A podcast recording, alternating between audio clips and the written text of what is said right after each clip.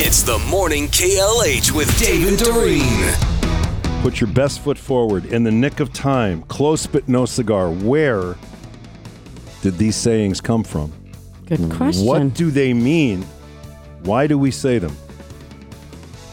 All right, let's go close but no cigar. During the carnivals in the 1800s, cigars were rewarded as prizes for carnival games. All right, that makes sense. Okay. Bite the bullet. No painkiller available. Makeshift battlefield tents. Oh yeah. Yeah. Bite the bullet.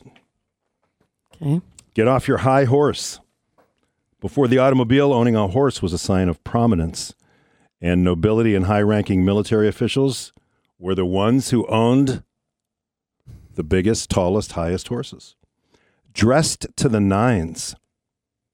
Any idea what that means? Mm, no. You're rich enough to literally purchase the entire nine yards it took to make a tailor fit outfit. Huh. Okay. Hmm. Time to face the music. In Great Britain and the early American colonial era, disgraced military officers were drummed out of their regiment when discharged. Nowadays, this implies that we have to face the fallout of our misdeeds. Yeah. Okay. I thought maybe you had to turn and face the music before they shot, you, down in Yeah. the firing That's squad or something. I thought too. At the drop of a hat, instead of a gunshot to indicate that a race had started in the 1800s, they would drop the hat. Huh. I did not know that. I didn't either. Straight from the horse's mouth, purchasing a horse was an expensive endeavor.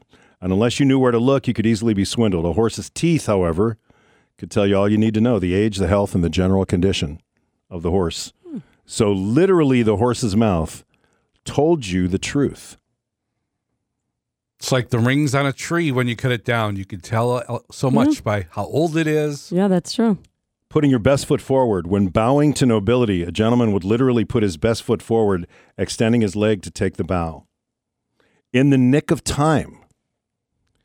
Through the 18th century, businessmen often kept track of debts owed by carving notches or nicks on a tally stick. When someone arrived to pay off their debt before the next nick, they'd say you arrived in the nick Hmm. of time. Were there consequences if you didn't? I know with my uncle Dominic there were. You'd have to face the music and the fire. you in the firing squad. All right. How about uh, barking up the wrong tree? Hunting dogs in the early 19th century hunted prey like raccoons or bears would escape the dogs by climbing up the trees. The dogs would then sit and bark at the base of the tree, waiting for their masters. However, sometimes the dogs would lose the scent and select the wrong tree. All right. How about burning the midnight oil?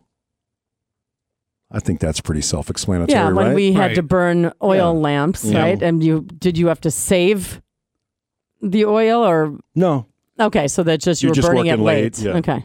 Caught, caught red handed, real meaning. 15th century Scotland. Being caught red handed refers to committing a crime that leaves you with blood on your hands. Mm-hmm. Can't hold a candle to.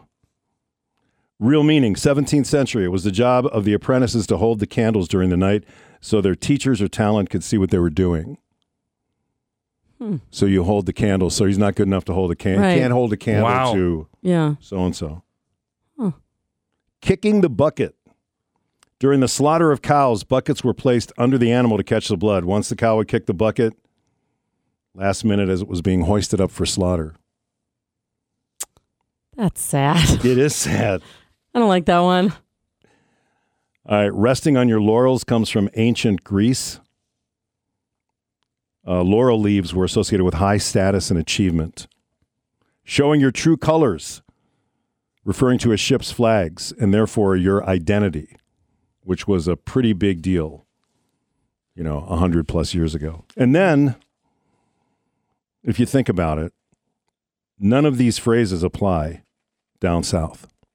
The article goes on to say this whole list says in the South, they use completely different phraseology, and that will be the subject of comedian Rocky Laporte. Up north, when people tell you stuff, you know what it means, am I right? Yeah. I remember when I was a kid, this guy goes, Hey, get off my lawn before I put my foot in your ass. yeah. Right away, I knew what that meant. He didn't want me on the lawn. There was no frogs. Nobody had a hat on. I didn't have to shave anybody's ass. I never understood sayings. I remember when I was a kid, my neighbor, he goes, I'll fix your wagon. How do you know I even had a wagon? I was like 19. I hardly use it anymore. One time he told me he was to cook my goose. Like, you didn't even fix my damn wagon yet.